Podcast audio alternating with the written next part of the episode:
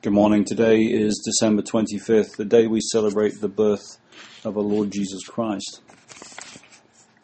There'll be excerpt today from Summit Living Daily Selected Readings in the section The Way of Release. The scripture verse today is from 1 John chapter 4 and verse 17. Love is made complete among us, so that we will have confidence on the day of judgment, because in this world we are like him.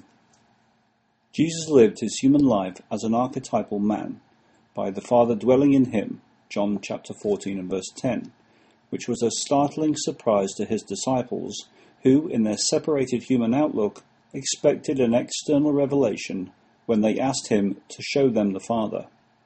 And he went on to say that this was why he had to come as Redeemer, so that God the Spirit, who was in him, would be God the Spirit in an inner unity with all who receive him.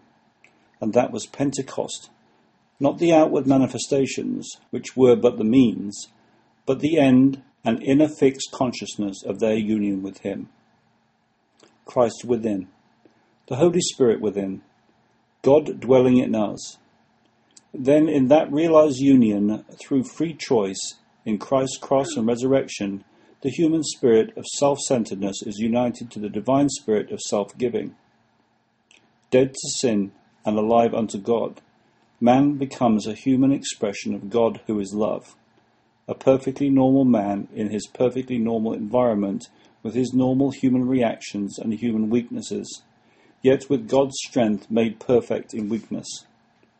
But God as a person can only be a person through persons, so that in this living union in Christ, as He is limitless love, so we are love in endless variety of expression.